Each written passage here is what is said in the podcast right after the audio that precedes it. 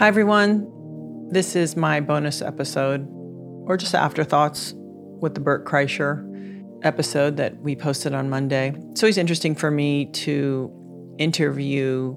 You know, it's like I talk so much to scientists and doctors that when I talk to people that are doing a different type of craft and then getting a lot of attention for it, it's it's always an interesting and different dynamic. Enjoying that Bert has really taken off later in life. It, it got me thinking, and I was asked a few different questions. And one of them was really talking about friendship and how Bert was kind of resistant, whether it's, you know, to be with Tom Segura, Rogan, you know, Rogan specifically saying, like, you have to let us be your friend.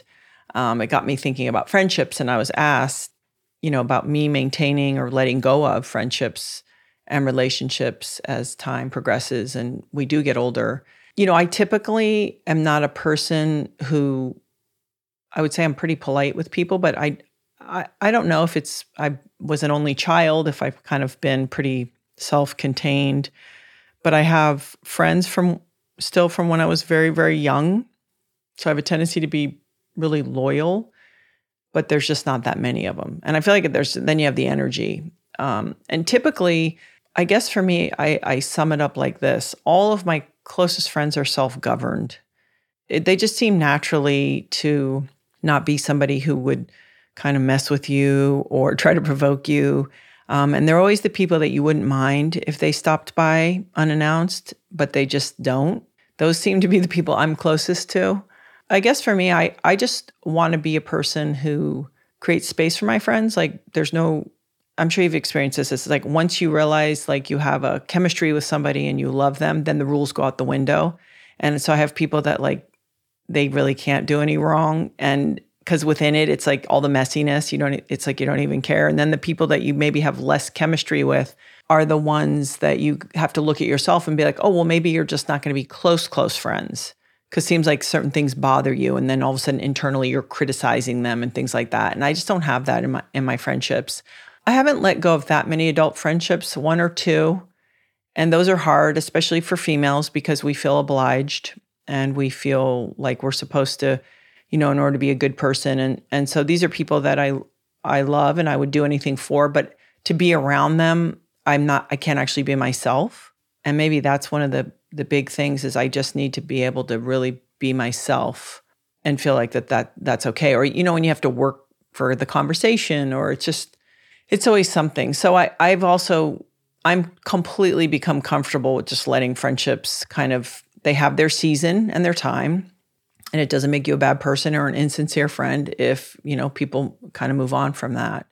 Um, i will say for men um, if and if you read strength to strength um, by uh, the last name is brooks of the author is is how men usually have less friendships. So it was interesting to hear bert kind of being this boys club job and i think it's very important for males to have in, any way, like just a you know some kind of club of their own whether they work out together they talk about books they complain about their partners whatever it is i think that's very important for men to do that. I think women we we have a tendency to use community a lot more and have you know more girlfriends. Laird always jokes that you know he'll if we weren't together that he'd sort of be a crusty guy and i'd probably be with all my friends. But um, and you know, I was asked like, what do I, what do I look for for people around me? I'm not looking for anything. I mean, when people have the ability and courage to be themselves, that's one thing. And I, I say this, and this is harsh. I think in all relationships except one, and that's the one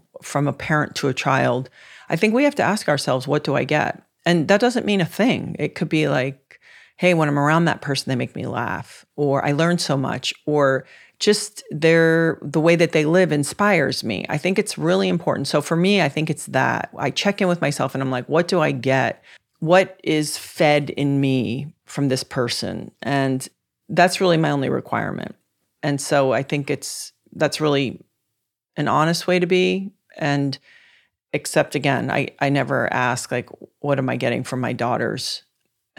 that seems to be the only one. Even with your partner, it's like I love my husband so much, but I'm very clear about the things that I'm getting from this relationship and it it doesn't mean, you know, like handbags. It means whatever. I feel protected, I feel loved, I feel wanted. I'm inspired um, by somebody who gets up every day and is looks like they're doing their best and is trying to be honest, like all these things, whatever that is. So I I think we're when people go unconditional love, I go yes and but. So maybe that's more it. And and obviously the rules for my friends are a lot looser or internally because they live outside my home. I'm probably a lot tougher, obviously, on my partner in that way, or the friends that are, you know, sort of in my space every day. And, you know, people come into my life in all different ways. Like I meet them through other people. I mean, Laird and I are sort of move around a lot. We invite people to come and train. But I'm asked if I if I make the effort to cultivate. I don't I wouldn't say I make the effort to cultivate, but what I would say is if you come over, let's say you come to my house and we train and I think, oh, this person I don't know. They maybe I, I would like to know them better. I'm I'm very big on gathering and inviting people to come and eat and break bread. That's sort of how I go at, at it. So I just go on my feelings, like, oh, I, would like to know them more and, and bring them in. And it's weird. It's with the idea of giving to them, not with taking from them, but like nurturing them and wanting to feed them and and sort of giving them love and and understanding that, that also will be an opportunity to kind of know them better. So I guess I I do cultivate it that way. And there is no checklist. I, I think everyone is so different in what they bring to to the tables and what we need from from different relationships. It it's sort of like it could be the smallest thing. You know, it's I don't need a lot from people. I think that's on us to satisfy kind of some of those greater things, but just like the things I mentioned earlier. Um, but I, I I I have friends that I've had for literally my entire life and uh, maybe I don't see them very often, but we do check in. And I have um, someone I work with that is a very, very close friend. I always say that, she, you know, if I had a sister, it would be her. And uh, I've just always had chemistry with her. So we're part of each other. It's weird. Like we work together and we talk all the time around work and we love each other but we don't actually get to visit that much and our families are not particularly close but yeah this is one of my closest friends. So I, I, think it's like letting them be however they are and appreciating what the friendship what each person is bringing to the friendship and not saying like oh we need to together at least get together at least once a week or once a month. But just it is kind of how it is and and um, you know different spouses have different chemistries and it's all of that. So i don't put rules around it and looking at bert's sober october experience um, takeaways, you know, things that came out. I, you know, listen, a lot of people commented like, "Oh, you know, Bert just drinks and all these things." Well, first of all, I, you know, I will have been married to to Laird in a couple of weeks for 25 years and together 27. And for the first 12 years of our marriage, Laird was wrestling uh, alcoholism. Um, and when I say that, it's like he'd start at four, let's say, and only drink wine and stay at home and get up super early 4.30 or 5 train like a madman or go surf or do whatever and was showing up for the family but he was an alcoholic and a great person. Um, but it was very interesting for me because i i grew up uh, you know in the caribbean and a lot of people around me drank and maybe i don't have quite that switch uh, so I, I will never pretend to understand but I, I certainly watched Laird and it was really fascinating because it was difficult and it was even maybe more insidious because he was at home. It wasn't like he was out at the bars. And um, and so we, you know, we had to go through something pretty dramatic for him to choose uh, to be like, oh, maybe it's not for me. So I I always say I understand it from all sides. Like it can be very, it can be really like maybe in the case of Bert, where he's out and he's entertaining people and having this kind of later time lifestyle. Laird had an early morning lifestyle. It's more obvious. And he also seems more good natured. Laird, turned like Laird was, I don't know, he had this other look in his eye. And not that the family was unsafe, but he wasn't a good time Charlie, where Bert obviously seems like the life of the party. But all of this can be very dangerous because if these people can do this and be high functioning, I think this is where it's interesting. Um, because what is the collateral damage that we're not seeing? Um, what are the conversations that the, our children are going to have with us or our partners or whatever? I knew with Laird, I, I didn't think I could deal with it forever, but I I was in it. So I was, you know, I was being codependent. I was, you know, kind of a, participating in him keeping things together. Um, but I, we did sort of get to a place where it was like, okay, we had a come to Jesus moment. It was like, if you need this, I totally will back you. We can raise our family together, but I, I just can't do this anymore. Um, and I, it was something he chose because, you know, Lord knows you can't tell anyone what to do. I definitely can't tell Laird what to do when it comes to alcohol. This really has to be someone's epiphany. I guess for me, what's tricky about Bert's is he's like so fun and he is out late and it is does seem to be part of it and now it's part of the expectation and it's part of the machine and all of that. So i don't know it's and it's also personal. You know it's like between each couple and each individual but it will be interesting to see where it goes because you know he's got a big full life with the businesses and and you know family and busy schedules and your health. There's always that um, so I don't know. I, I feel like a guy like Bert will at some point probably, you know, pull back a little or phase it out because what you see with certain people, and I saw this with Laird, is Laird was trying to self medicate and deal with whatever feelings he was dealing with. But in the end, end, he's not a self destructive guy. And so I think he understood um, okay, I'm I'm not in charge of this anymore. But yeah, it's it's always been an interesting thing for me to be around people um, with alcohol because, like I said, in the Caribbean, uh, it was it was pretty prevalent, and uh, you know, my stepfather's from Puerto Rico, and it's just part of the culture, and it's weird to me. Like it's it seems more weird when you don't drink as an adult. I never really had a practice of drinking alcohol, um, and I, I again, I don't have an opinion about it. It just wasn't my thing. Um, you know, I've probably gotten drunk a handful of times, you know, including college. But it's like people think it's weird when you don't. And I just always thought that was fascinating.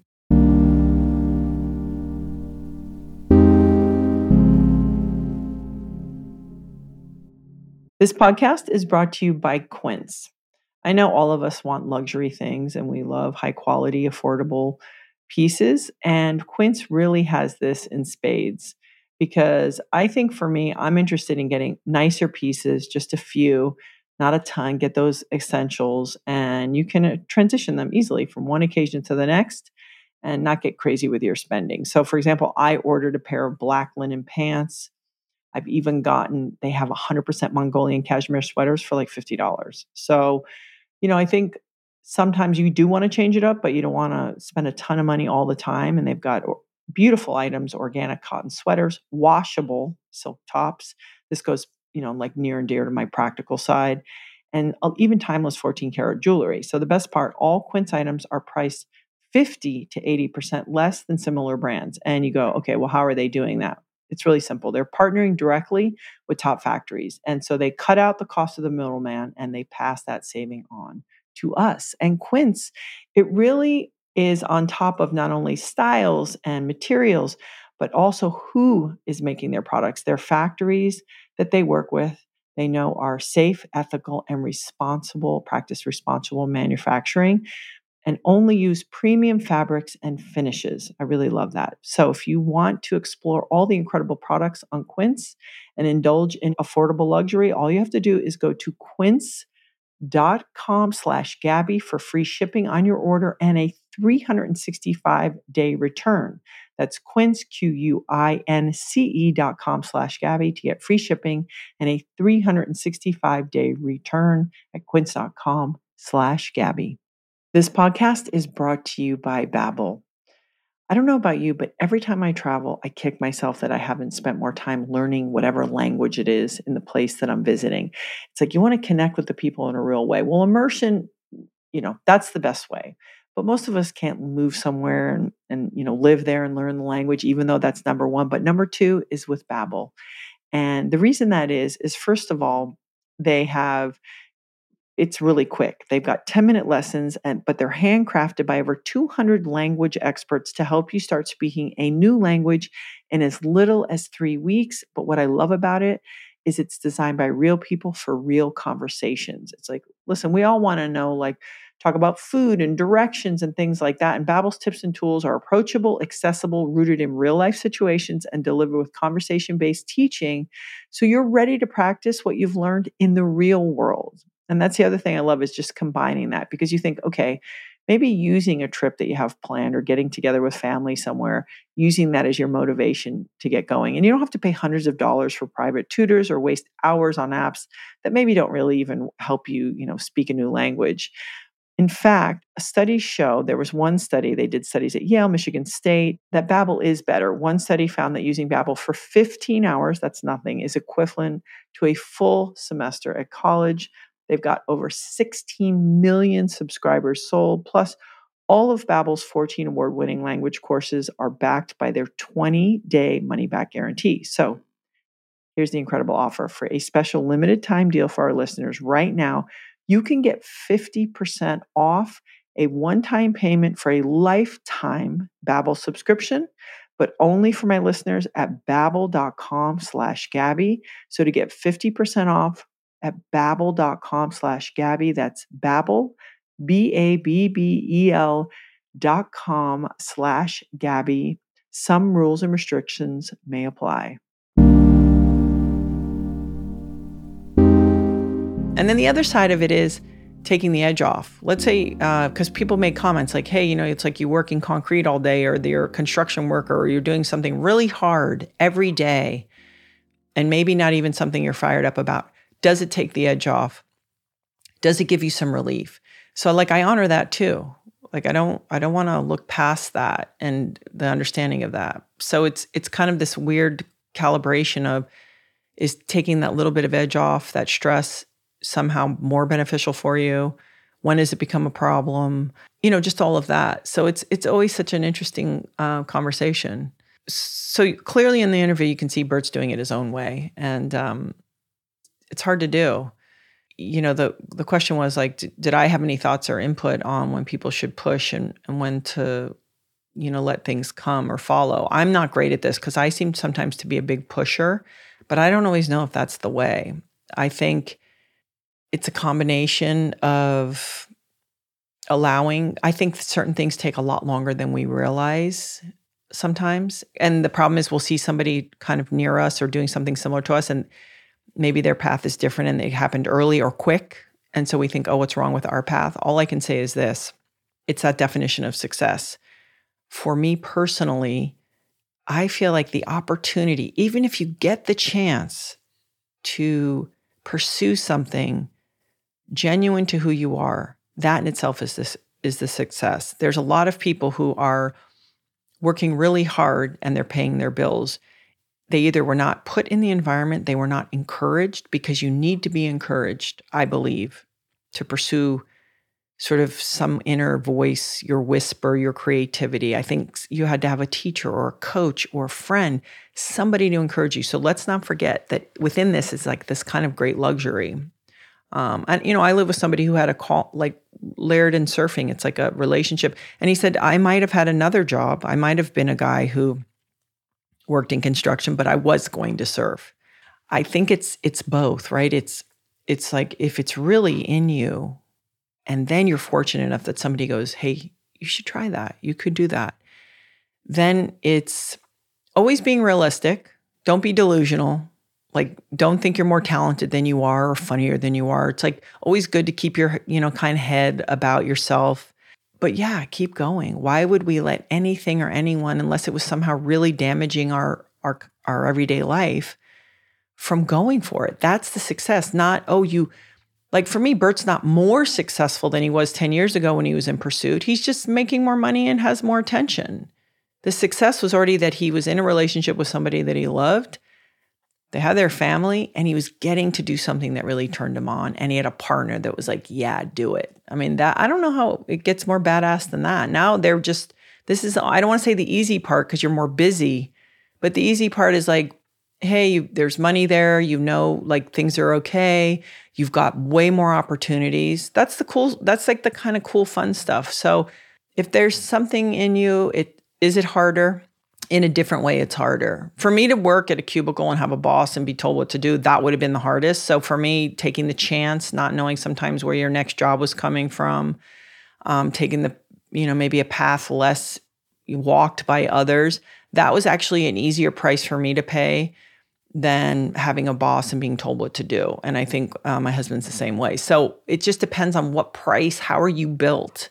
and always having those realistic kind of markers. I have always done a, a six month, a one year, a three year, and a five year, just so that you're kind of also keeping your head in the clouds and your feet, you know, sort of in re- in reality. Like, hey, you know, you're this age, you might want to take a look at this. This hasn't happened, or it has. Things like that. Um, so I think it's a, it's a combination of both. Um, and there's something to be said for success a little bit later, even though we all want it sooner. Believe me.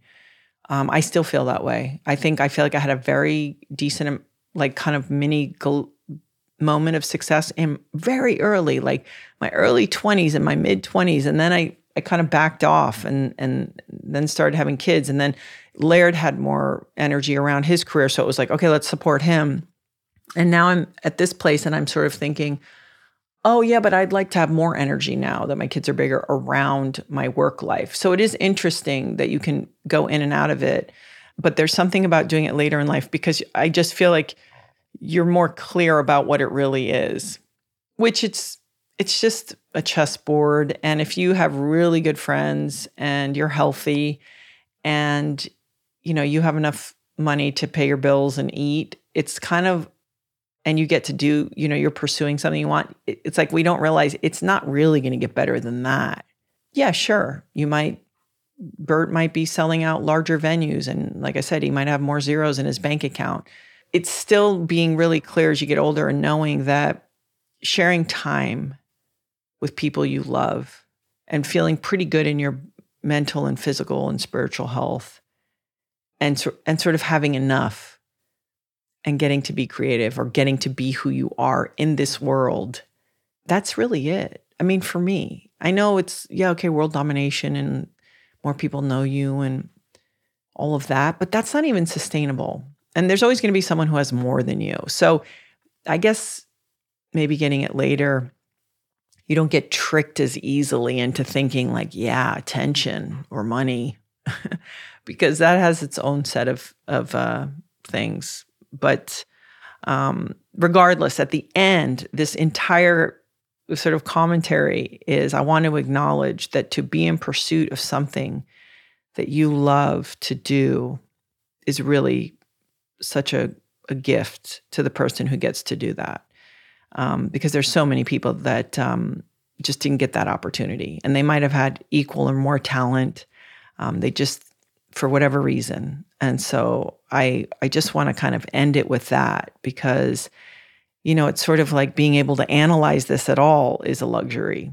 And so it's it's fun though to see it on a guy like Bert who is very kind and sweet and um, doesn't take it for granted. So it is you, you know none of us can we're all going to cheer for someone like that where it's like yeah cool it's happening for you and you know you're just going to have fun with it and still be a kind and loving and humble person. So I hope you got the chance to listen to the original podcast. If you have any thoughts or comments, I'm always interested and open. Thanks for spending time with me. That wraps it up for today. Make sure to follow us on Spotify for free episodes and subscribe to The Gabby Reece Show on Apple, Spotify, or wherever you get your podcasts. You can follow me at Gabby Reece on Instagram and Twitter. Aloha.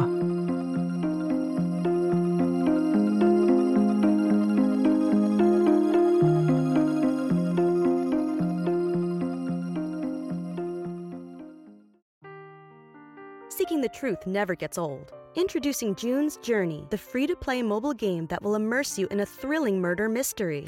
Join June Parker as she uncovers hidden objects and clues to solve her sister's death in a beautifully illustrated world set in the roaring 20s.